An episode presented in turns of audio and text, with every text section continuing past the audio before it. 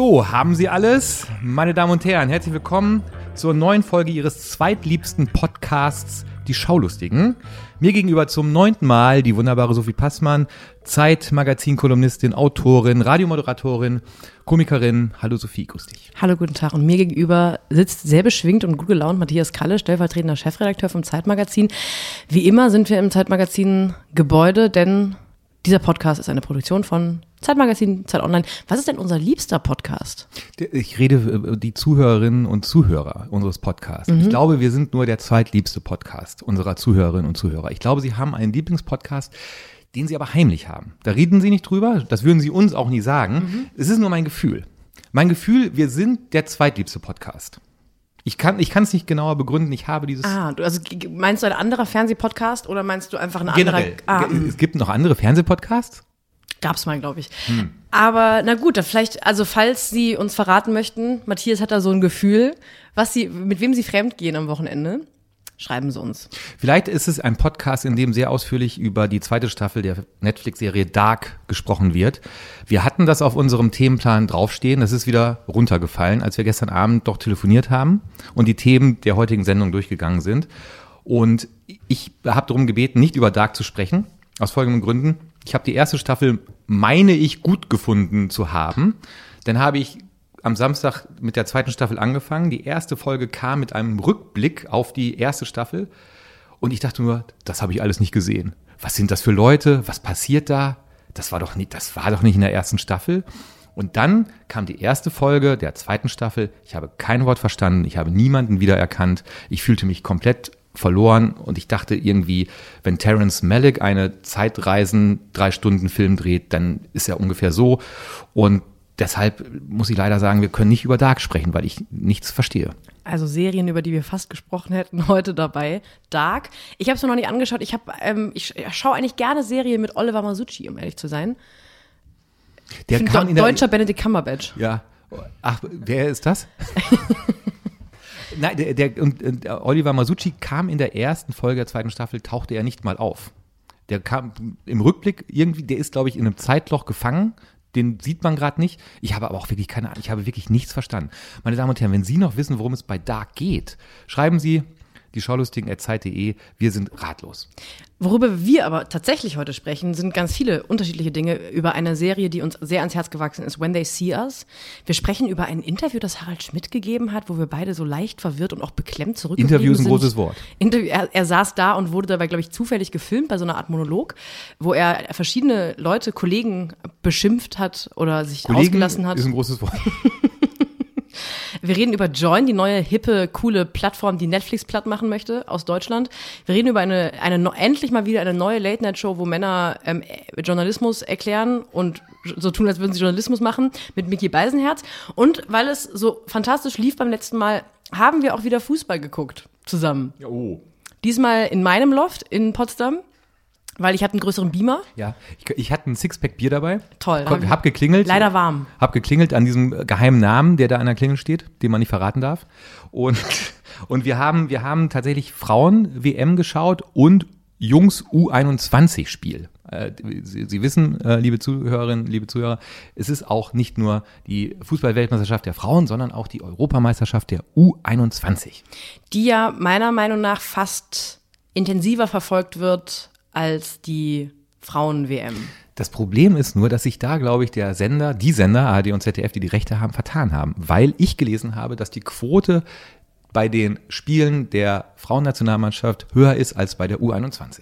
Das ZDF wurde auch vor ein paar Tagen auf Twitter, finde ich, zu Recht angepieselt, wie es denn sein kann, dass bei, dem, bei der U21 EM äh, nahezu eigentlich jedes Spiel übertragen wird, wo irgendwelche äh, Republiken, die wir sonst fußballtechnisch auch nicht verfolgen, aufeinandertreffen, aber gleichzeitig äh, teilweise sehr wichtige Spiele von der Frauen-WM, wir sind ja jetzt schon, das, da waren wir noch im Achtelfinale, sind jetzt schon im Viertelfinale, äh, nicht übertragen werden. Und das ZDF hat äh, wortwörtlich geantwortet, eine Übertragung aller Spiele der Fußball-Frauen-WM 2019, da fehlten alle Bindestriche, ich möchte es fürs Gefühl dazu sagen, steht im Widerspruch mit den berechtigten Interessen anderer Programmbereiche sowie dem zu erwartenden Zuschauerinteresse an manchen Programmplätzen.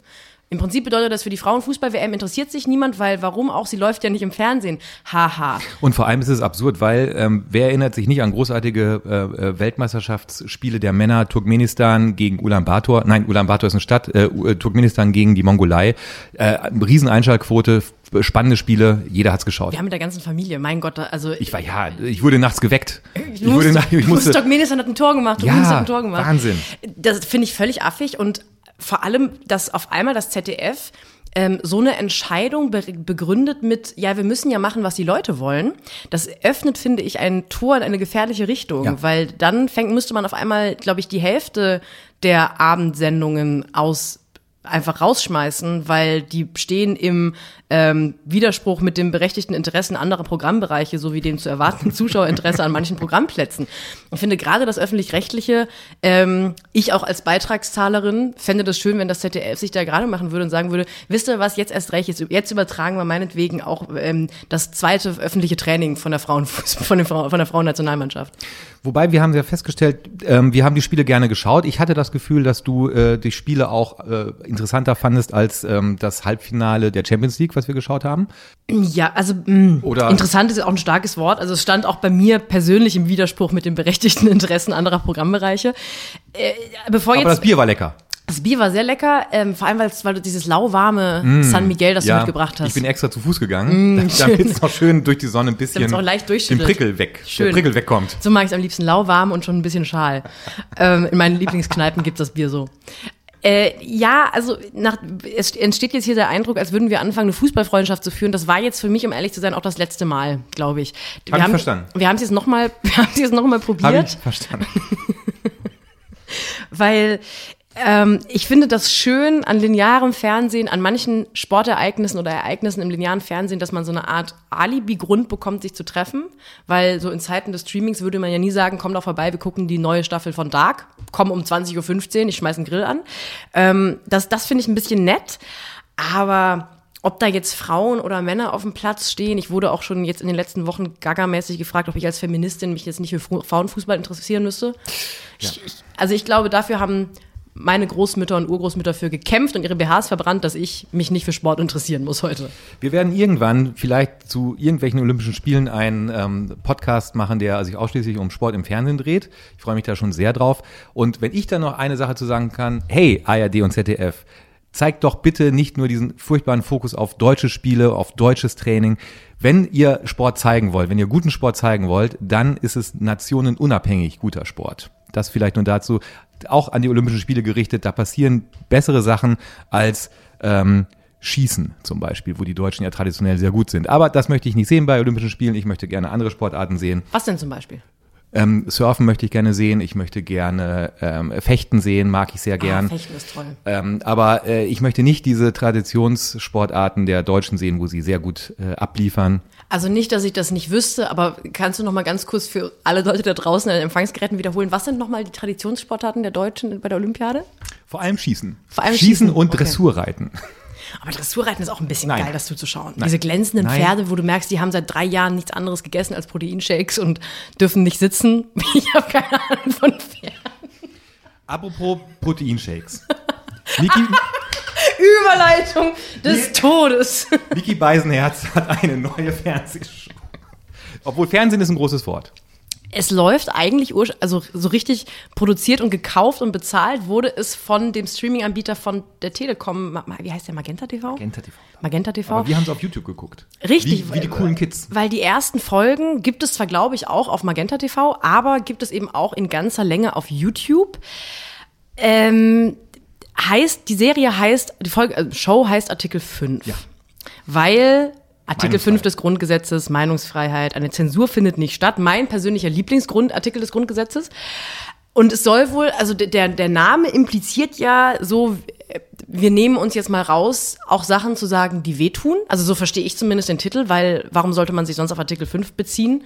Ja, Pressefreiheit, aber er ist kein klassischer Journalist. Also ich erwarte bei jemandem, der so Comedy-Autor ist, dass da dann Comedy passiert, die so ein bisschen an so einer Meinungsfreiheitsdebatte kratzt. Und das passiert nicht. Nee, nee, es, nee das, das passiert nicht. Was passiert und was wahrscheinlich ähm, die, den, den den Titel der Sendung rechtfertigen muss, ist, dass er jede Sendung beginnt mit dem äh, Satz Deutschland, wir müssen reden. Da ist alles falsch, jeder Buchstabe ist falsch in diesem Satz. Ich glaube nicht, dass wir reden müssen. Ähm, und was Mickey Beisenherz sehen wir beide eigentlich ja mögen. Wir Ja. mögen irgendwie, wir haben uns darüber unterhalten und wir mögen ihn irgendwie, wissen nicht ganz genau warum. Ich ähm, mag Mickey, weil ich finde, der jubelt Leuten manchmal sehr kluge Gedanken mit einer sehr Castro-Brauxeligen Sprache unter.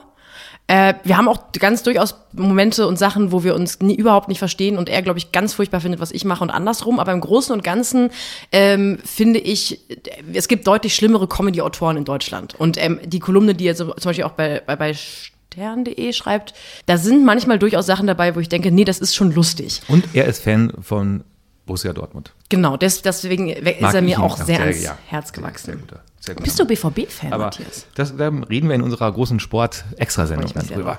Na, auf jeden Fall habe ich mir jetzt, wir haben uns drei Folgen angeschaut und es ist ein großes Erklärstück, wo er mit einer Ausnahme am Schreibtisch sitzt und Ohne Schnitt. Es gibt, glaube ich, wirklich, also so hatte ich das Gefühl, es gibt keinen Schnitt. Er sitzt am Schreibtisch und redet 25 Minuten lang. über zwei bis drei Themen. Mhm. Es, sind, es ist so eine Mischung aus Erklärstück und Meinungsstück. Es ist nicht so genau wie bei der Heute-Show, weil ähm, be- beispielsweise, was bei der Heute-Show ja oft gemacht wird, dass Oliver Welke einen Gag sagt und dann passiert auf der Kachel nebenan der Einblendung nochmal ein anderer Gag und dann hat man so einen, so einen Doppelpunch. Das, also das Problem von zu vielen Gags hat Mickey Beisenherz jetzt in dieser Show eher nicht.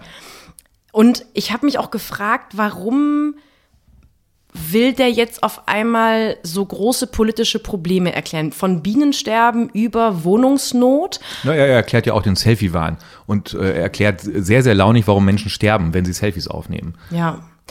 Hat mich, also ich finde sowieso, dass es so ein, wir haben ja vor ein paar Wochen über richtig und wichtig von ähm, Thilo Jung gesprochen, was eine richtige und wichtige Entscheidung war vom ZDF, das nicht zu senden zu richtiger Zeit. Ähm, das war ja genau das Gleiche. Ein, ein, ein Kerl setzt sich an den Schreibtisch und hat äh, mehr oder minder äh, ein Referat vorbereitet. Genau. Und es geht auch Wobei ich jetzt, ich möchte Mickey Beisenherz nicht zu nahe treten und mit Tilo Jung vergleichen, das in, in seinem Fernsehschaffen. Aber es, es ist eben auch nicht so richtig Satire, weil es oft streckenweise gar nicht lustig sein will, weil es Sachen erklären will, ist aber auch irgendwie nicht dicht genug, um zu sagen, da macht, der bringt jetzt jemand Investigativjournalismus ins Fernsehen. Es ist so nicht Fisch und nicht Fleisch, würden die Leute am Niederrhein sagen. Können wir kurz über die Machweise sprechen? Weil, soweit ich das sehe, geht es los mit einem Schwenk über Publikum. Anscheinend ist Publikum da. Das sehe ich aber nur die ersten zwei Sekunden. Dann sind wir mit Mickey Beisenherz ganz, ganz kurz am Schreibtisch. Dann sind wir mit Mickey Beisenherz aber draußen, irgendwo draußen. Er steht irgendwo vor und redet fünf Minuten. Warum er draußen ist und dann nach diesen fünf Minuten wieder drin am Schreibtisch, erschließt sich mir nicht. Dann bleibt er am Schreibtisch sitzen und die Kamera ist nur auf ihn gerichtet. Wir sehen das Publikum nicht mehr. Was wir hören, sind dann Konservenlacher. Das ist nicht das Publikum, was lacht, es sind offensichtliche Konservenlacher. Das verstehe ich schon nicht. Und dann verstehe ich nicht, müssen sich Männer, die im Fernsehen an einem Schreibtisch sitzen, keine Mühe mehr geben bei dem, was sie anhaben. Es ist, man muss dazu sagen, es ist für Mickey Beisenherz wirklich eigentlich. passt dem es, nichts es, mehr, weil er- es, es ist eigentlich schwieriger für ihn, sich schlecht anzuziehen als gut. Er ist nicht weil gut der, angezogen. Nein, aber der, also Mickey Beisenherz ist ein durchtrainierter, irgendwie gut aussehender Typ. Es, ich habe den Eindruck, es muss eigentlich schon schwierig sein, da was anzuziehen und schlecht angezogen auszusehen. Und schafft er deiner Meinung nach offensichtlich. Ich habe nicht so auf die Hemden geguckt bei ihm. Ja, er hat Hemden an, er hat da nochmal einen Pulli drüber gezogen, ähm, vielleicht damit die Brustmuskulatur da besser noch zur Geltung kommt. Ich weiß es nicht, aber es sieht einfach, ich verstehe es nicht. Ich verstehe auch diese Frisur nicht und ich, ich, äh, das ist alles Arbeitsverweigerung im Ästhetischen. Das, also, Hm. wenn, wenn man jetzt so Leute wie Oliver Welke Textil aushält im deutschen Fernsehen, finde ich Mickey Beisenherz leicht, et, vielleicht etwas zu slimfittiges Hemd ähm, blöd zu finden. Also ich finde, da wird uns optisch noch ganz Schlimmeres zugemutet. Ja, aber äh, er hat wenigstens, ja, du hast recht. Also optisch Er zugemutet, ich meine, meine wirklich, ich meine wirklich damit nicht, wie Leute aussehen, sondern wie Leute sich fürs Fernsehen zurechtmachen oder eben nicht zurechtmachen. Es geht da gar nicht um das, um die eigentliche physiognomische Erscheinung, sondern um den Gedanken, ah, ich bin im Fernsehen, vielleicht bügele ich meine Hemden noch Ja, aber, kurz. aber dann ist es, glaube ich, ein Missverständnis, wenn man sagt, eigentlich sehe ich ganz gut aus, da muss ich mich nicht mehr gut anziehen. Das äh, lasse ich nicht gelten. Ich weiß nicht, ob er das denkt, aber es gab auf jeden Fall eine Folge, wo er für diese Außen, ähm, Außenteil, den ich genauso wenig verstehe wie du, ein äh, Frotti-Polo-Hemd angezogen hat, was ich einen guten Style finde. Frotti-Polo-Hemd finde ich lustig, aber halt nicht für, ein Fern für eine Fernsehshow. Ich finde es schön, wenn Leute sich wie für so eine Kommunion vielleicht einmal zurecht machen. Frotte. Weil da gucken ja im Zweifel Leute zu, Ja. aber es ist ja bei Magenta TV, Ja. deswegen ist es ja nicht Ja. so, dass Leute zugucken. Frotte. Apropos Frotti, Aber Frotte. Kommen wir zu Join. Nein. Äh, heute gute Überleitung. Join, ja, wo wir gerade schon von einem Streaming-Anbieter, kennst du irgendjemanden, der Magenta TV hat? nein. Ich, oder ich glaube, Leute haben es. Doch, ich kenne zwei Leute, die hätten es theoretisch, haben es aber noch nie geschaut. Also die haben die Abspielmöglichkeit von Magenta TV, weil sie bei der Telekom einen Kabelvertrag haben und haben das dazu gebucht, aber einfach weil es nicht viel, viel mehr kostet und der WLAN, das WLAN besser ist. Aber sie schauen nicht Magenta TV die Inhalte. Wir haben ja auch, wir haben ja auch ähm, Artikel 5 bei YouTube uns angeschaut. Ja. Ich habe mich dann erst in Magenta TV reinwählen wollen mit so einem Probemonat, weil ich dachte, man kann es nirgends anders gucken. War dann aber sehr äh, froh, dass ich es bei YouTube gucken konnte, weil ich langsam ein bisschen genervt bin von diesen ganzen Streaming-Anbietern, weil ich habe Netflix und Amazon Prime und wa- was muss man noch haben? Maxdome dann lange irgendwie eine Zeit lang gehabt und Sky Ticket. Sky Ticket, genau, habe ich äh, auch und guck's nicht so richtig. Deswegen war ich fast ein bisschen genervt, als ich die Ankündigung gelesen habe, dass die deutschen Fernsehsender, einige deutsche Fernsehsender, ähm, sich zusammengetan haben, um eine neue, einen neuen Streaming, eine neue Streaming- Streaming-Plattform an den Start zu bringen. Heißt Join, J-O-Y-N. Und ich finde es aus unterschiedlichen Gründen nicht so ansatzweise so kacke, wie ich es finden wollte. Erster Grund ist, es ist, man muss sich nicht anmelden und es kostet nichts. Ja, aber es kommt Werbung. Es ist werbegetrieben, was Ja. ich jetzt erträglich finde, aber ich hätte mich, glaube ich, nicht nochmal angemeldet. Viele von Ihnen werden mit Sicherheit gerade auf Join rumhängen, weil die neue Staffel Jerks von Christian Ulmen da. Ähm, Von wem? Christian Ulm ist so ein, so ein Ah, ähm, vielleicht erzähle ich dir nachher. Okay. Schicke ich dir den Ja, Wikipedia-Artikel. Ähm, ich frage mich, ob das, ob das vernünftig, ob das Zukunft hat. Also man kann da ja auch, man kann auch wirklich linear das Fernsehen gucken. Zwar nicht in HD-Qualität bei den öffentlich-rechtlichen, weil die der Meinung waren, warum sollten wir jetzt Leuten das einfacher machen, unser Programm zu gucken? Wir sind doch sowieso richtig gut aufgestellt. Man kann da teilweise eben gute Produktionen wie Jerks gucken oder auch diese äh, Leaving Neverland Dokumentation über Ja. Michael Jackson. Ist aber auch viel so Füllmaterial dabei. So irgendwelche Eigenproduktionen von irgendwelchen Vox Kabel 1 Super RTL Leuten, wo Serien sind, von denen ich selber noch nie was gehört habe. Die Läusemutter, ähm, Ja, äh, ich habe mehr weiß ich schon gar nicht mehr. Dadurch, dass ich ja die ganze Zeit Fußball gucke und äh, ich konnte noch nicht auf Join gehen. Bist du noch nicht ge- ich bin, ich, bin- ich bin noch nicht, ich war da noch, ich war da noch nicht. Ähm, du hast mir aber gesagt, dass du die Benutzeroberfläche ganz ansprechend findest. Also du hast dich dort gut zurechtgefunden. Was machen die denn besser als zum Beispiel Netflix oder Amazon Prime? Amazon Prime finde ich persönlich ganz, ganz furchtbar. Ja, Amazon Prime ist eine, eigentlich eine Frechheit, weil man sich immer wieder, warum die nicht einfach eine eigene Plattform für Prime-Kunden anbieten, wo man auf die Homepage oder auf Ja. die Seite geht und sofort Sachen angeboten bekommt, weil Amazon Prime macht ja auch einem das überhaupt nicht schmackhaft, Sachen sich anzuschauen, die man noch nicht kennt. So wie das Netflix macht, weil die Genau. einfach ständig neue Vorschläge reinballern. Am schlimmsten finde ich aber Sky Ticket. Also ich finde, was die, was die Leute der User Experience bei Sky Ticket da betrieben haben, ich glaube, die haben sich einfach ein Wochenende beim, auf Mallorca richtig zugelötet und haben dann irgend so einen IT-Praktikanten das zusammen HTMLen lassen und dann sind die, ja, geht, wird schon funktionieren. Also da funktioniert einfach gar nichts. Ja. Und man findet auch nichts. Bei und man Sky hat Go kein, auch übrigens Man hat auch keine Sky Lust, irgendwas zu gucken. Es ist, und da ist Join ein bisschen besser, weil man sofort auf einer Oberfläche ist, wo man zugeballert wird mit Vorschlägen, was man gucken kann. Und ähm, ja, es ist, es sieht nicht schlecht aus. Ich würde das mal im Auge behalten, wenn du mal irgendwie ein paar Staffeln Läusemutter gucken möchtest oder so. Läusemutter dann in der übernächsten Folge eine halbe Stunde Pro und Contra. Die Läusemutter. Freue ich mich drauf. Ich Alles Top 3, ich die besten mich. Staffeln Läusemutter. Apropos, Lo nee. Nee, das, das nein. Ich dachte, wir ziehen das heute durch. Na, aber apropos Läusemutter, weiß ich nicht. Apropos schlechtes Fernsehen. Ja. Wir haben ein, ein, ein Video-Interview gesehen mit einem Mann, mit Harald Schmidt, der bis vor ein paar Jahren, wenn ich das richtig mitbekommen habe, so eine Sache gefahren hat, dass er sich einfach nicht mehr äußert zu Dingen und auch keine Interviews gibt. Und wenn er mal ein Interview gibt, dann bitte aber mit ähm, der Herausgeberschaft der FAZ, alle vier anwesend, äh, Die vier Teddybären. die vier Teddybären und dann aber auch äh, nur bitte über Habermas und Kommunikationstheorie. So, ja. Das hat sich in den letzten Monaten ein bisschen doll gewandelt. Es hat sich gedreht. Es hat sich gedreht. Es fing an mit, als er Labol und Erben, diese SWR-Serie, mhm. Erfunden und co-produziert hat, glaube mhm. ich, wo er sich dann auf einmal auf jeder Medienseite äußerte mhm. mit einem Promo-Interview, wo ich dachte, oh ja, dann hat er ja jetzt mal wieder, reicht jetzt auch für ein paar Jahre. Und jetzt kam ein Interview bei den Stuttgarter Nachrichten. Ja. Und das ist uns deshalb aufgefallen, weil am äh, Samstag, glaube ich, sich die ersten Leute auf Twitter aufgeregt haben über das, was Harald Schmidt da gesagt hat. Er äh, redet unter anderem über Jan Böhmermann, er redet unter anderem über äh, das Rezo-Video, er redet über Dieselfahrverbote in Stuttgart. Und ähm, wenn man sich das auf Twitter oder auch in einer nachrichtlichen Form durchliest, dann klingt das alles wirklich, als ob äh, Schmidt langsam aber sicher den Verstand verliert. Wenn man es sich denn in diesem zehnminütigen Video anschaut, dann klingt es irgendwie zwar immer noch nicht lustig, aber auch nicht mehr ganz so furchtbar. Ja. Und ähm, damit Sie wissen, was wir meinen, spielen wir Ihnen mal vor, oder willst du vorher noch etwas sagen? Ich möchte davor, ähm, ich glaube, dass das, was am meisten rumgegangen ist von diesem Interview, ist, dass ähm, Harald Schmidt beleidigt Jan Böhmermann. Ja. Was natürlich erstmal krass klingt und krass. man denkt so, was ist da passiert? Genau. Und wenn man sich das eben jetzt, wie wir das tun werden, anhört, finde ich, genau wie du, klingt das ein bisschen versöhnlicher. Wir hören mal rein.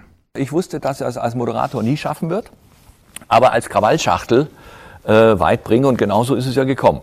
Ja. ja also das, äh, das freut mich sehr für ihn und noch mehr freut mich für mich, weil ich mal wieder recht hatte.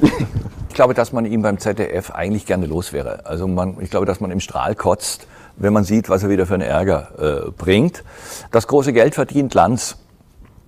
Ja, äh, Abend für Abend im Hauptprogramm. Äh, und Böhmi strampelt im Off, sorgt aber für Klicks und, und Randale und insofern ist es eigentlich eine perfekte Arbeitsteilung. So, das sagt er über Böhmermann und die, jetzt könnte man sich natürlich noch fünf Minuten über Harald Schmidt unterhalten. Ich möchte mich mal kurz über Christian Pavlic unterhalten. Christian Pavlic ist der Mann, der in diesem Interview neben ihm sitzt und eigentlich dieses Interview führen müsste. Und ähm, das, was er macht, ist Arbeitsverweigerung. Es ist, äh, es Unsere ist Lieblingskategorie Arbeitsverweigerung. Ich frage mich sowieso, warum Harald Schmidt äh, den Stuttgarter Nachrichten jetzt ein Interview gibt. Ja, weil er ab September ja ein äh, Engagement in der, im, im Stuttgarter Theater hat. Ja, Und da müssen natürlich die Abonnenten der Stuttgarter Zeitung müssen natürlich da zur Kasse gebeten werden. Stuttgart. Ja, es, ich glaube, sie, ich weiß nicht, wie sie es ausgewählt haben. Man merkt diesem, wie heißt er nochmal?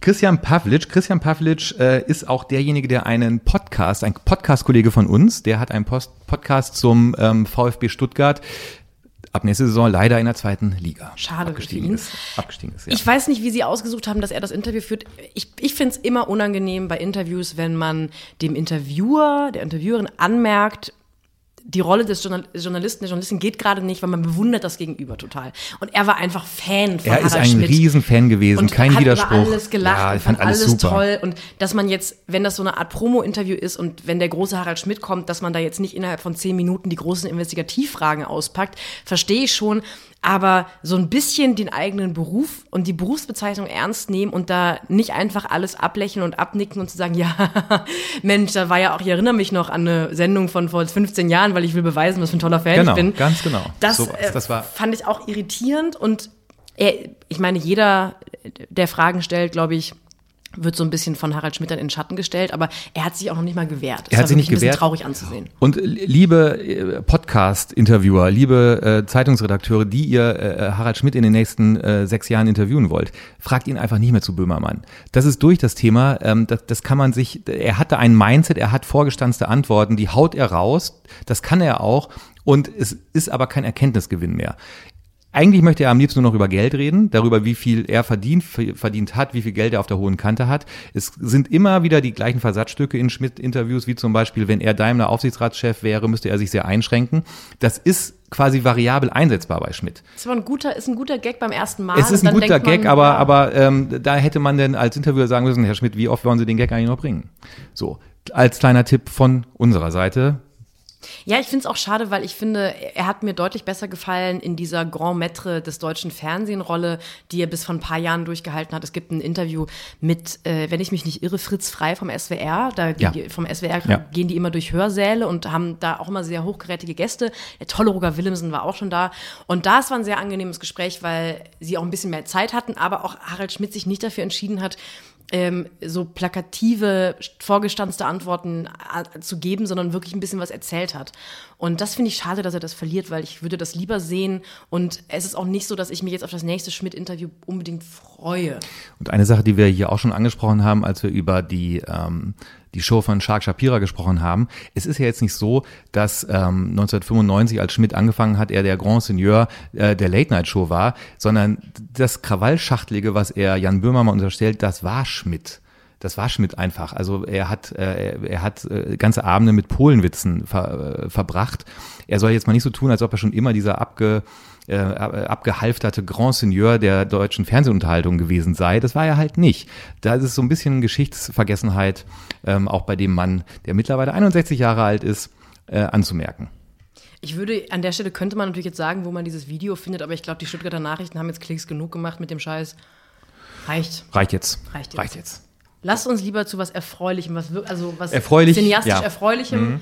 kommen, etwas, äh, dessen Story aber so beklemmend und, und traurig ist, dass ich gestern ähm, im, im dritten, in meinem Infinity Pool auf der Dachterrasse saß und äh, das ein oder andere Tränchen verdrückt habe. When They See Us, äh, eine vierteilige sogenannte Miniserie, die ähm, schon seit Ende Mai, glaube ich, auf Netflix abrufbar ist und die uns begeistert hat, wie selten etwas, was wir besprochen haben bis jetzt bei den Schaulustigen. Ja. So viel kann man ich, schon sagen. Ich war ein bisschen, es ist so eine Serie, die ich mir, glaube ich, nicht angeschaut hätte, wenn ich sie nicht auch von dir nochmal so doll empfohlen bekommen hätte, weil ich habe in meiner, in meiner unglaublichen Arroganz gedacht, ich habe diese Art von Serie vom Thema her schon sehr, sehr oft gesehen. Es geht um einen Justizskandal, den es auch wirklich gab in den 80ern oder von den 80ern in die 90er rein, äh, wie vier, fünf jugendliche Schwarze in äh, Harlem zu Unrecht äh, eine, am Ende auch in den Knast wandern für eine Straftat, die sie nicht ansatzweise begangen haben.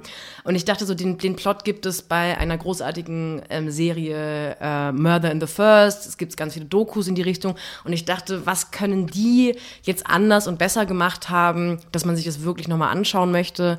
Und sie haben ungefähr alles und besser und anders gemacht. Es ist äh, ein, ein, ein, ein, ein Triumph des A, des seriellen Erzählens, aber auch B, des Erzählens von einer wahren Begebenheit, die wir, die leicht fiktionalisiert wird. Du hast es richtig gesagt, es gab diesen Fall der Central Park Five, so ging er damals durch die Medien. Es war im April 89, als ähm, in, in, in, im New Yorker Central Park eine Joggerin brutalst vergewaltigt wurde. Und äh, an diesem Abend äh, sehr, sehr viele Jugendliche aus Harlem durch diesen Park gegangen sind und möglicherweise auch Leute beleidigt haben, vielleicht auch was das eine oder andere kaputt gemacht haben, aber die dann hergenommen wurden, um dieses schreckliche Verbrechen an der Joggerin zu sühnen.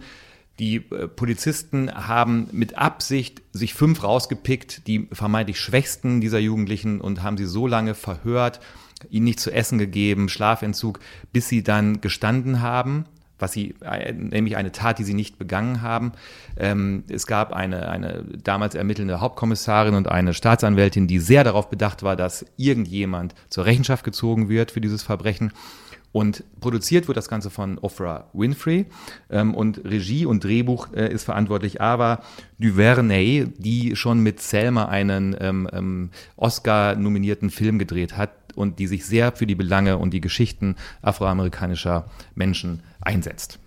Was mich an dieser Serie so bewegt hat, neben der unfassbaren Geschichte, die aber, glaube ich, alleine nicht reicht, um einen so verstört zurückzulassen, wie das bei uns beiden passiert ist, ist, dass sie so fantastisch orchestriert ist, dass man ja bei Geschichten, die in der echten Welt passiert sind, aufpassen muss, dass man sie nicht entweder fiktional so hoch jazzt, dass es nicht mehr mit der echten Geschichte zu tun hat, oder dass man nicht einfach nur chronologisch eine Geschichte erzählt, die man auch nachlesen kann oder sich im schlimmsten Fall auch daran erinnert. Deswegen äh, war das jetzt auch kein Spoiler zu sagen, dass die in den Knast wandern, weil in der zweiten Folge passiert das schon. Ähm, sie haben sich nämlich dazu entschieden, die Geschichte auch danach weiter zu erzählen und ähm, was mir auch so gefällt, ist, dass diese fünf Jungs ähm, die sind sehr unterschiedlich. Äh, vom schüchternen Yusuf über den irgendwie draufgängerischen Cory, die sind beide beste Freunde. Cory ist eigentlich der beklemmendste Fall, weil der wirklich noch nicht mal vor Ort war, als die Tat begangen wurde. Der hat eigentlich nur seinen Kumpel Yusuf begleitet zur Polizeistation, saß da dann stundenlang rum und wurde irgendwann von den Polizisten so mitgenommen, weil der ist doch auch schwarz und jugendlich, der wird schon dabei gewesen sein, machen wir mal. Und Corey war halt schon zu dem Zeitpunkt 16 und ist deshalb ähm, äh, als Erwachsener verurteilt worden und ist nicht mehr im Jugendknast gelandet, sondern äh, der, wo er richtig auf Rikers Island, der hatte wirklich eine richtige Scheißzeit. Und was mir auch sehr, sehr gut gefallen hat, ist, dass sie äh, diese Trump-Sache nicht so ausgebreitet haben. Also in dem Fall war das tatsächlich Donald Trump, der damals als einfach Immobilienmogul für 85.000 Dollar in den vier größten Zeitungen, ähm, überregionalen Zeitungen, so eine Anzeige ähm, geschaltet hat mit, wir müssen die Todesstrafe wieder einführen. Äh, und das wäre natürlich perfekt gewesen, um das über ein, zwei Folgen auszubreiten und da zu zeigen, übrigens damals schon, aber sie haben sich dafür entschieden, das so elegant in Anführungszeichen einzuführen, dass ich glaube, am Ende, das letzte Mal, dass es thematisiert wird, sagte eine, der hat, dessen 15 Minuten Ruhm sind auch bald Ganz vorbei. genau, ja, ja. Und das bricht einem das Herz. Ja, ja. Es bricht einem vieles das Herz. Ich musste noch nie in meinem, äh, meiner Fernsehschaukarriere so oft auf die Pause-Taste drücken, weil ich es einfach äh, schwer erträglich fand, was dort passiert ist. Ich äh, möchte ein Beispiel nennen. Ähm, neben dem jugendlichen Cast, der großartig ist, zu dem wir vielleicht gleich noch kommen, spielt unter anderem auch Michael K. Williams, ähm, den, den Vater von, ähm, ich glaube, von, ähm, von Antron der ähm, als 14-Jähriger von einer Baseball-Karriere träumt. Und Michael K. Williams kennen einige vielleicht noch als Omar Little aus oh, uh, The Wire. Wire ja. Und ähm, es gibt, es gibt Omar, also äh, Michael K. Williams begleitet seinen Sohn aufs, aufs Revier und äh, der, der Sohn sagt natürlich, dass er es nicht war und dass er auch keine Angaben machen kann. Und dann gehen die Polizisten, die weißen Polizisten zu Michael K. Williams und sagen, ähm, er müsse doch jetzt mal bitte seinem Sohn sagen, was hier Sache sei. Ja, und, und, und wenn er nach Hause will mit seinem Sohn, dann müsse er jetzt mal kurz mit seinem Sohn reden. Und wie Michael K. Williams dann das spielt, diese, diese Unterhaltung, wo man die lebenslange Angst und die Verletzlichkeit merkt, die ein Schwarzer in Harlem, in New York immer gespürt hat. Und wenn er dann seinen Sohn dazu ermutigt, einfach das zu sagen, was die Polizisten wollen, was sie hören wollen, in der Hoffnung, dann wird schon alles gut, das ist so rührend, anrührend. Gleichzeitig macht einen das so wütend. Und ähm, das ist eine der Szenen, die wirklich für mich schwer zu ertragen waren, wo ich kurz die Pause-Taste, kurz einmal ums Sofa rennen musste, weil es wirklich großartig gespielt war, großartig geschrieben und äh, äh großartig inszeniert wurde. Inszenierung, es gibt auch, wir haben jetzt die letzten Folgen so oft auf Soundtracks rumgeeiert, deswegen ähm, werden kurz noch am Ende darüber sprechen, aber in jeder Folge gibt es eigentlich eine Szene über ein, zwei Minuten, die mit einem perfekt gewählten Song ähm, ausgestattet ist und dazu führt, dass man einfach und also in der zweiten Folge, wo der Prozess beginnt und all diese Jugendlichen, unter anderem der irre cool angezogene Yusuf, der da so reinläuft und so von unten gefilmt wird, Froschperspektive. Man denkt, ähm, sie haben, sie schrammen, sie schrappen so am ikonenhaften Darstellen vorbei, aber entscheiden sich immer im richtigen Moment da jetzt aufzuhören mit, damit es eben nicht so, so glatt wird. Und diese Ikonen sind ja auch oft dann einfach so, dass man nicht mit denen mitleiden möchte. Und an der Geschichte, an der Darstellung finde ich auch sehr wichtig, dass, ähm, es wird ja heutzutage so viel über, über Opferhierarchie und wer gewinnt in Identitätspolitik und wer ist denn, also es wird dann am Ende so ein bisschen indirekt gepokert, so, ja, du bist eine Frau, aber du bist ja weiß und so weiter. Das erzählt diese Geschichte wunderschön, dass diese beiden weißen Staatsanwältinnen ähm, einfach ein, eine, eine weiße Frau, die vergewaltigt wurde, haben und, und eine Stadt hat, in der es 80 Vergewaltigungen im Jahr gab und die müssen jetzt jemanden dafür verknacken und dass diese Frau vor allem sehr leidenschaftlich, vermeintlich feministisch ähm, ähm, argumentiert und sagt, diese Frau wurde ver verprügelt und, und vergewaltigt und stellen sich das mal vor und aber dann im nächsten Schritt einfach sagt, ja, die schwarzen Jungs. Also das zeigt sehr schön diese Bigotterie, dass ähm, wenn, wenn Frauen sich auf so ihren Feminismus beziehen und sagen, ja, dann, mein Gott, dann nehmen wir halt die, die sind schon da und das, die sind das, eh aus Harlem. Das Ziel, dass irgendjemand für dieses abscheuliche Verbrechen büßen muss, war höher einzuschätzen damals bei diesen Kommissarinnen und den Kommissaren und bei der Staatsanwältin als der gesunde Menschenverstand zu sagen, kann das denn alles tatsächlich so stattgefunden haben? Weil auch das wird in, innerhalb des Prozesses deutlich, ähm, was tatsächlich verwertbare Beweise anging, DNA-Spuren und so weiter und so fort, war das alles gar nichts. Das war, das war nichts. Das Problem war nur, dass die Anwälte der, der Jugendlichen halt überfordert waren Und warum waren sie überfordert? Weil natürlich die Eltern der Jugendlichen sich keine guten Anwälte leisten können. Und da sind wir wieder bei dem Systematischen, was dieser Film auch erzählt. Nämlich, dass es dann ein Scheidungsanwalt und äh, eine Gemeinde musste sammeln, damit man einen Anwalt überhaupt ähm, ähm, bestellen konnte und bezahlen konnte. Das zeigt auch wieder, dass, dass dieses System so ihre Opfer Opfer bleiben lässt. Und ähm, ich fand es, was, was ich in dieser Serie auch so, so sehr gut dargestellt und, und, und, und übermittelt fand, war, dass es ähm, eine, eine kollektive ähm, Schuld der Gesellschaft an ihren Schwächsten gibt. Die gibt es einfach und ähm, das Milieu, an dem Milieu, aus dem die Mehrheitsgesellschaft ihre Opfer auswählt. Und das war für mich sehr exemplarisch in dieser Geschichte auch erzählt.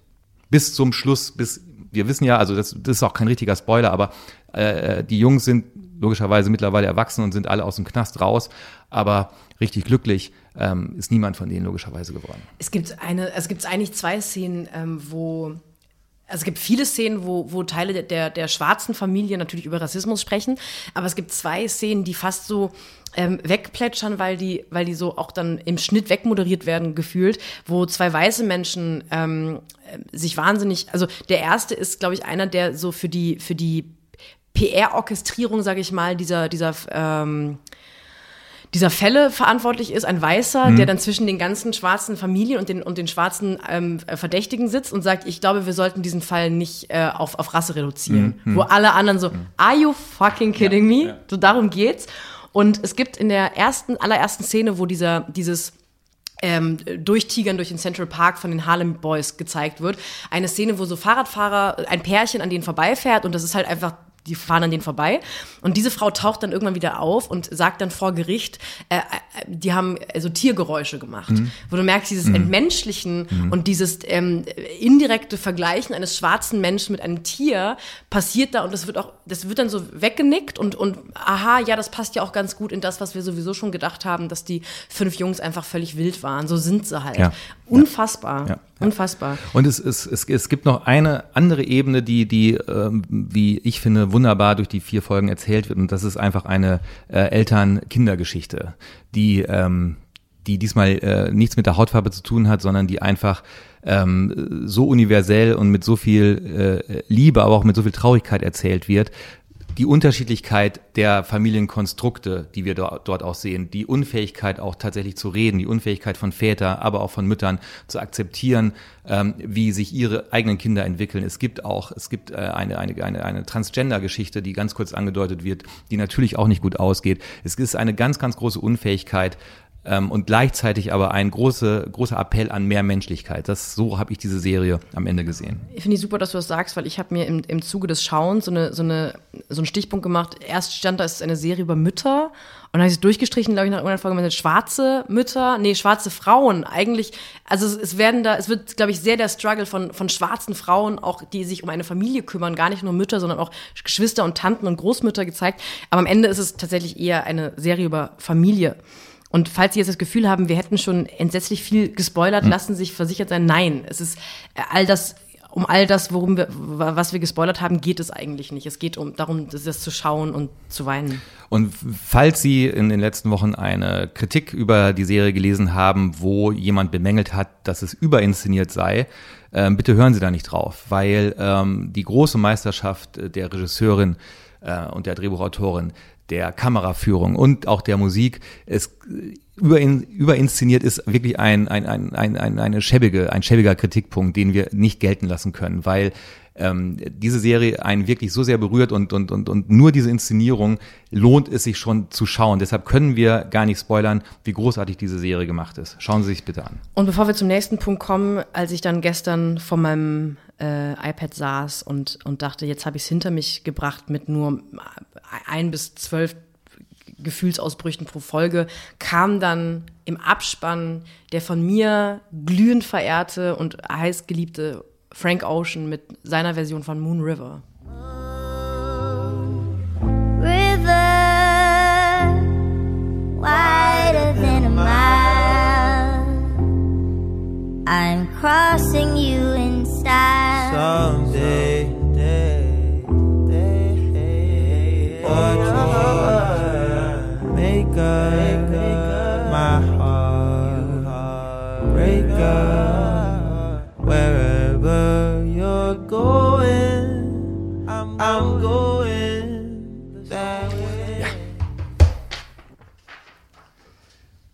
Sophie hat den Raum psychisch verlassen.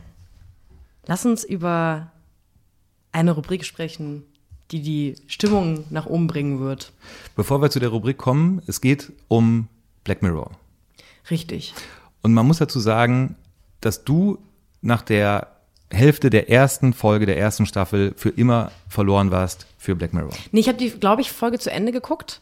Ähm, ich erinnere mich, also alle, die Black Mirror gesehen haben, werden wissen, es ist die Folge mit dem Schwein. Alle, die nicht, nichts damit anfangen können. Ich sage ganz subjektiv, diese, diese Folge Fernsehen hätte uns erspart bleiben können. Mir wurde das gezeigt und mir wurde auch anmoderiert, das ist jetzt irgendwie ein bisschen härter mich hat Fernsehen selten so geekelt und so verstört und ich habe schon verstanden, wo das hingehen soll, was das für dystopische Mechanismen in der Gesellschaft zeigen soll. Ich fand es einfach ekelerregend und mir war körperlich schlecht danach und deswegen habe ich dieses, diese Übelkeit nie los, bin ich nie losgeworden, wenn ich über Black Mirror nachdenke. Ich, kann, ich kann dich verstehen. Ich, es ist mit Sicherheit nicht die gelungenste Folge von Black Mirror.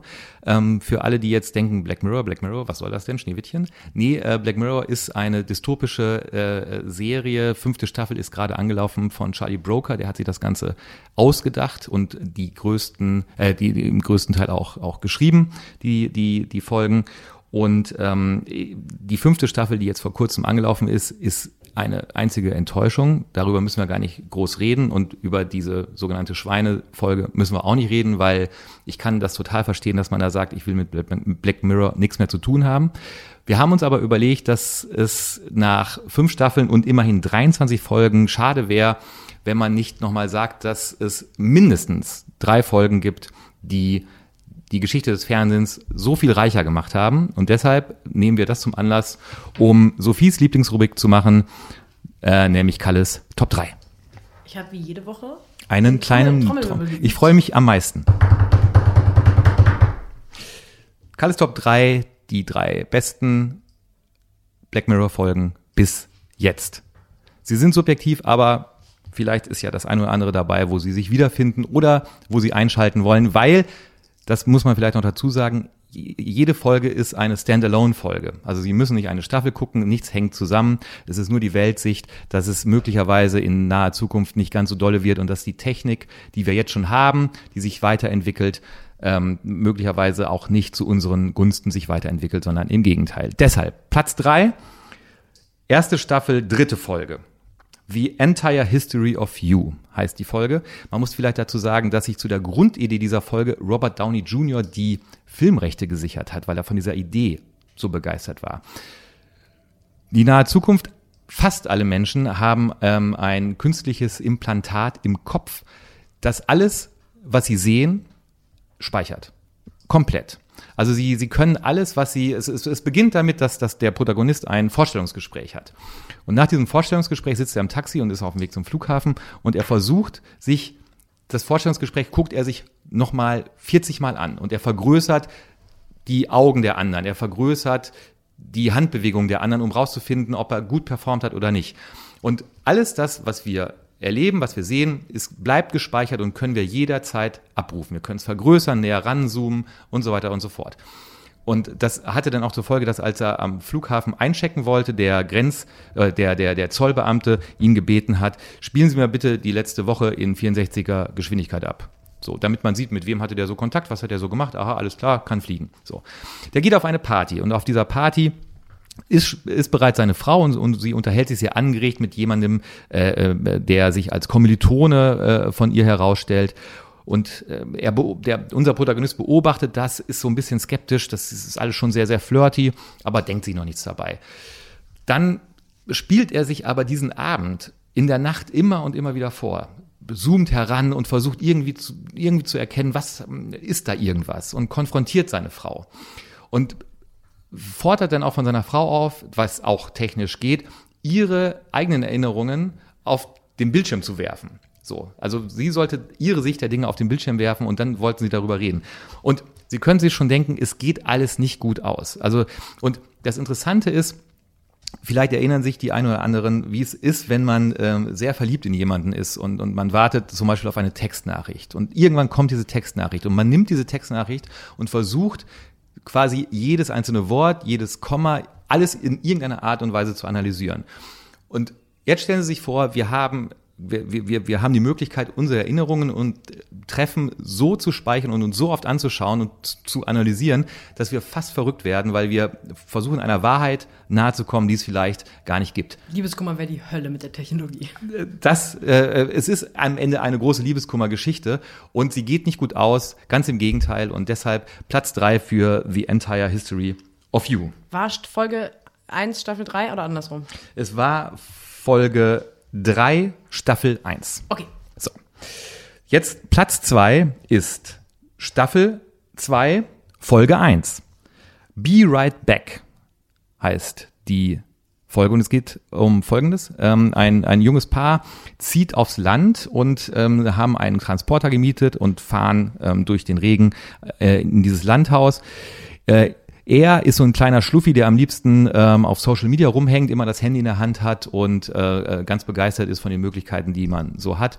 Sie ist eher die kompetentere, die äh, ihn so ein bisschen Schluffi-mäßig findet, aber offensichtlich doch trotzdem sehr, sehr liebt. Sie kommen da an, sie müssen aber diesen Transporter zurückbringen, das übernimmt er und er hat aber einen Unfall und stirbt. Ist schon mal ein Downer. Ist schon mal ein Downer und das passiert in den ersten fünf Minuten dieser Folge. Dann gibt es aber Gott sei Dank eine Technik, die es möglich macht, dass alles das, was er auf Social Media gemacht hat, wird kanalisiert und sie kann mit ihm chatten, obwohl er tot ist. Es wird sozusagen sein ah. eigener Bot hergestellt ja. und ähm, sie fängt an, mit ihm sich Nachrichten auszutauschen. Und dieses System ist so gut, dass sie wirklich das Gefühl hat, dass er ihr schreibt. Dieses System wird quasi wöchentlich weiterentwickelt, was dazu führt, dass sie mit ihm telefonieren kann. Es ist, besteht die Möglichkeit, sie, sie reden miteinander, sie können telefonieren und äh, äh, noch ein paar Wochen später besteht die Möglichkeit, dass man einen künstlichen Menschen, der aussieht wie er und spricht wie er, zu ihr schicken kann. Auch das nimmt sie gerne in Kauf. Und dann steht halt dieser Roboter da, der mit den Social-Media-Aktivitäten und der immer dazu lernt und aussieht wie er, aber natürlich nicht er ist. Und, und, und es ist eine sehr schmerzhafte Erfahrung für sie, dass dieses dass dieses Ding halt nicht die Liebe ihres Lebens ist, sondern irgendetwas anderes. Was denn am Ende dazu führt, dass dieses. Spoilern. Ich will ja auch. Was denn am Ende woanders hinführt? Entschuldigung. Jetzt habe ich gerade überlegt, dass ich doch gucken möchte. Ja. Aber ich mache den Trommelwirbel für die Eins. Mach den Trommelwirbel für die Eins. Man kann mich auch als Schlagzeugerin buchen ja. übrigens. Auch für Hochzeiten.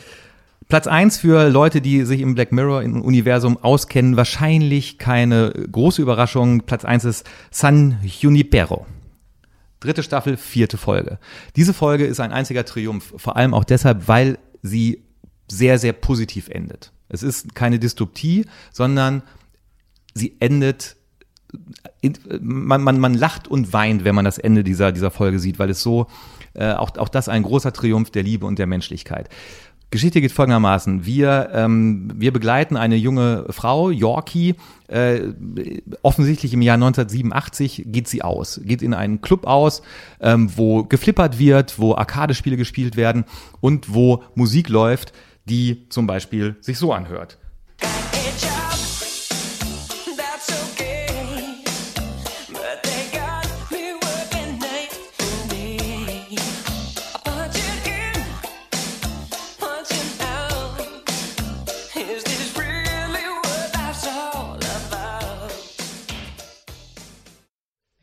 Gut, dass Sie uns nicht sehen können. Wir haben nämlich gerade getanzt. Das war Cella wie von Robbie Neville.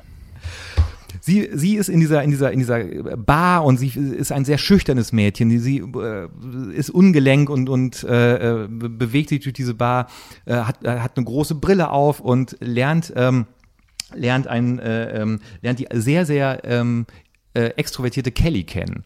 Und ähm, die beiden flirten miteinander. Und ähm, warum auch immer, das ist dem Zuschauer dann nicht ganz klar, diese, diese Nacht in San Junipero, die immer als, hey, San Junipero ist eine Partystadt, sagt Kelly zu Yorkie. Aber die Partys in San Junipero enden um zwölf. Es heißt immer, um zwölf ist alles vorbei. So, und dann muss man wieder bis zum nächsten Mal warten. Und äh, äh, dann ist es eine Woche später ist es wieder Samstagabend in San Junipero und ähm, die beiden treffen sich wieder und beginnen eine Romanze miteinander. Und ähm, aber auch diese Romanze, sie küssen sich, sie gehen ins Bett miteinander und dann ist es kurz vor zwölf und um zwölf Uhr ist auch das wieder vorbei. Und der geübte Black Mirror zu sehr weiß, hm, da ist ja irgendwas, stimmt da stimmt ja was nicht. Was ist denn da los? Und und wieder eine Woche später sucht Yorkie Kelly, weil sie sich jetzt sehr, sehr in sie verliebt hat und findet sie nicht und beginnt dann sie in anderen Zeiten zu suchen. Nicht nur in 1987, sondern auch in 1992. Die Musik ist dann eine andere. Sie sucht sie in 2002. Sie findet sie nicht. Und äh, die Frage ist, wo sind wir hier eigentlich und was ist hier los? Und ich erzähle nicht den Spoiler und die Auflösung, nur so viel, wir befinden uns in einer ähm, Illusion, die äh, sehr, sehr alten Menschen in die Köpfe gepflanzt wird, kurz bevor sie sterben, damit sie sich noch einmal sehr, sehr glücklich fühlen können und äh, noch einmal etwas erleben können. Und äh, es besteht die Möglichkeit, dass man zum Beispiel, wenn man es will, für immer in San Junipero bleiben kann. Und deshalb. War das jetzt nicht gerade schon eigentlich ein Spoiler? Nein, okay. das war kein Spoiler in, im eigentlichen Sinne, weil das Spannende und das Tolle ist die Geschichte von Yorkie und Kelly, auch zwei großartige Schauspielerinnen. Und ähm, am Anfang der, ähm, der Folge und am Ende der Folge ähm, hören wir dieses Lied von Belinda Carlyle. Ooh, baby,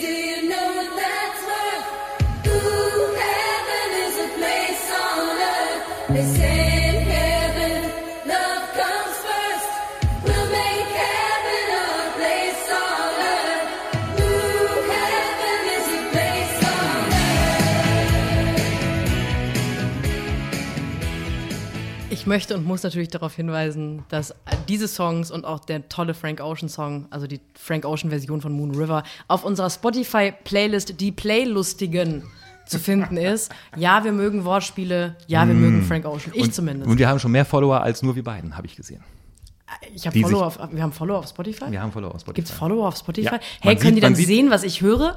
Das ist das Unangenehmste du, der Welt. Ich würde eher einen höheren fünfstelligen Betrag bezahlen, Nein, als den Leuten zu zeigen. Du hast doch nur die Playlustigen Playliste so. freigestellt. Nicht deine eigene. Ah, okay. Also man kann nicht sehen, was ich dann höre. Weil Nein. Man, man kann nur. Ich habe gerade so eine, so eine The Cure-Phase. Das ist irgendwie beklemmend für alle Seiten. Das kommt, nein. Nein. Okay. Ist, ich finde es nicht beklemmend. Du siehst es ja auch nicht. Du siehst es auch nicht. Die Playlustigen so. auf jeden Fall. Ja. Oh, Gott sei Dank, das habe ich gerade kurz. Ich lasse mir gerne von Matthias das Internet erklären. Wir, äh, äh, vielleicht, äh, wir kommen zum nächsten Punkt und auch da würde ich gerne. Ähm, bevor du was sagst. Bevor du was sagst, die Musik einspielen, weil auch das wird auf unserer Playlustigen Playlist zu finden sein. Und wenn ich diese Musik einspiele, fange ich gleich an zu weinen und vielleicht geht es ja dem einen oder anderen Hörer, der einen oder anderen Hörerin ähnlich.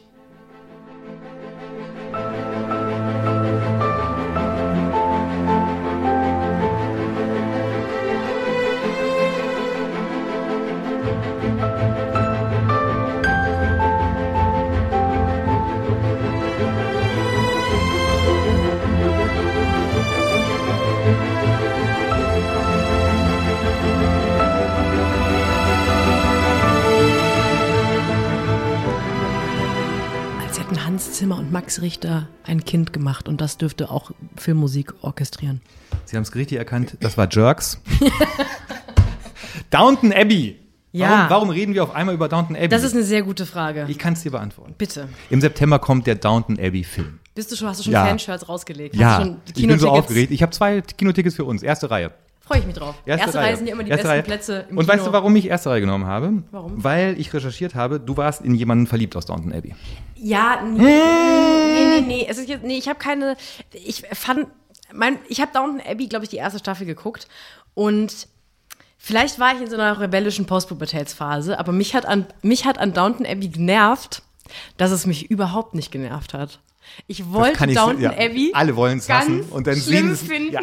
und habe jede Folge geweint, habe total mitgefiebert, dachte so, nein, nicht du auch noch. Matthew. Und dachte so und dachte, nein, das geht, ich, es, es lässt sich nicht mit meinem leicht subversiven, zynischen ähm, Menschen, den ich da so kreiert habe, irgendwann nach dem, nach, dem 12. Geburtstag vereinbaren, dass ich Downton Abbey abfeiere und habe dann, wie man mit einer Person Schluss macht, die nicht gut für einen ist, habe ich gesagt, nee, sorry Matthew, so zwischen uns beiden, das funktioniert einfach nicht und habe traue mich auch nicht mehr Downton Abbey zu gucken. Ich will nicht einer von denen werden. Dann fange ich auch an, historische Romane zu lesen und im, am Wochenende an Baggersäge zu gehen mit den Mädels. Es ist, es ist mystisch, es ist magisch. Wir wissen nicht, wie sie das schaffen, aber Downton Abbey ist eigentlich von allem was man über die Serie sagen kann, eine Serie, die man hassen muss. Also wer, wer eigentlich für progressives, tolles, besseres Fernsehen, bessere Fernsehserien ist, muss eigentlich sagen, den Scheiß gucke ich mir nicht an. Wir äh, wir begleiten über mehrere Staffeln eine britische Adelsfamilie Anfang des 20. Jahrhunderts durch Wohl und Wehe ihres Lebens. Und was sich wirklich jetzt anhört wie, äh, äh keine Ahnung, das Haus am Eaton, ja, das Haus am Eaton Place oder der Doktor und das liebe Vieh, die drei, äh, zwei anderen großen Fernsehserien aus, aus Großbritannien es ist, es ist, äh, es ist der absolute, also wer es nicht, man kann es nicht erklären. Man kann es tatsächlich nicht erklären, was das Großartige an dieser Serie ist. Rechnen Sie fest damit, dass Downton Abbey, der Film, auch hier besprochen wird bei oh, den ja. Schaulustigen. Mm. Apropos Fernsehen, das Dinge mit uns macht. Ich ziehe das heute durch. Mir egal, ob du mit den Überleitungen. Heute, erste Sache, die man auf der, auf der Moderationsschule lernt, auf gar keinen Fall ähm, immer Überleitungen herkrampfen, wenn es nicht geht. Mir völlig egal. Punk is not dead, after all. Der Willemsen der Woche. Nee, noch nicht, bitte. Äh, ich möchte dazu noch mal was sagen. Der Willemsen der Woche kommt aus dem Jahre, wenn ich mich nicht irre, 2007. Roger Willemsen war zu Gast bei SF1 bei der Sternstunde Philosophie. SF1 sowieso ein Schweizer Kulturfernsehen, das äh, sich zum Auftrag gemacht hat, so wenig Pointen und auch Schnitte, Bildschnitte ins Programm zu bringen, wie es nur möglich ist. Die äh, Show Sternstunde der Philosophie oder Sendung Sternstunde der Philosophie ist allerdings dann trotzdem sehr angenehm, weil man einem Public Intellectual 45 Minuten beim Denken zuschauen kann. Und Roger Willemsen war da ähm, als Teasing, als Vorbereitung auf seine Show bei SF1, den Literaturclub, den er da eine Zeit lang moderiert hat und äh, beantwortet, soll die Frage beantworten, macht Fernsehen eigentlich dumm? Der Willemsen der Woche. Äh, wenn man sagt, dass die Sender sich das leisten ähm, und damit einem Kulturauftrag nachkommen, in dem noch so ganz von ferne nachhalt, was für ein herrliches Medium dieses Fernsehen sein könnte. Also Öffentlichkeit herzustellen für die wichtigsten Dinge in einer Gesellschaft. Über das Trauern, das Lieben, das Verzweifeln, das Bitterwerden, das Sterben, das Trösten und so weiter. Was für ein Traum, was für eine Illusion. Eigentlich will man nach Roger Willemsen ja gar nichts mehr sagen. Wie wäre es, wenn wir einfach wenn wir Feierabend machen. Wir machen Feierabend, aber ähm, wir müssen Ihnen noch verraten, dass wir uns, wenn Sie wollen, am 12. Juli wiederhören können. Dann ist es die zehnte Episode der Schaulustigen und wir haben einen Gast. Wir haben einen Gast ähm, und dieser Gast kommt, weil wir Streit haben. Christian Ulmen kommt tatsächlich zu Gast und hat sich eigentlich ähm, hervorgetan in den sozialen Netzwerken dadurch, dass er uns beleidigt hat. Uns beleidigt hat für unsere Kritik auch hier bei den Schaulustigen für Afterlife, die Serie von Ricky Gervais. Äh, fand er ganz schlimm, was wir da gedacht und gesagt haben. Er kommt nächstes Mal und redet mit uns darüber und redet aber natürlich auch über die neue Staffel Jerks mit uns und über, über andere über tolle Fleabag Sachen. wollen wir reden. Wir werden nur tolle Sachen besprechen. Und über Christian Ullmans Fernsehbiografie äh, sprechen wir auch. Also es wird, glaube ich, ganz interessant. Ja, ich weiß ja bei dem Ulm nicht. Wir werden sehen. Wir werden sehen. Schalten Sie rein. Wir geben unser Bestes. 12. Bleiben Sie sportlich. Juli. Bleiben Sie sportlich. Bis dann sich.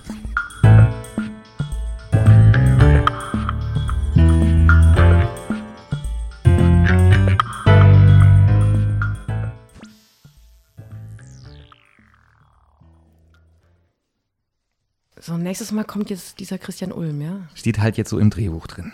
Den finde ich ja persönlich einfach wirklich überhaupt nicht lustig, ne? Aber äh, habt ihr nicht zusammen bei Viva angefangen? Wo was? Nein. Ach, egal. Ich mag jedenfalls den bei Pasewka echt gerne.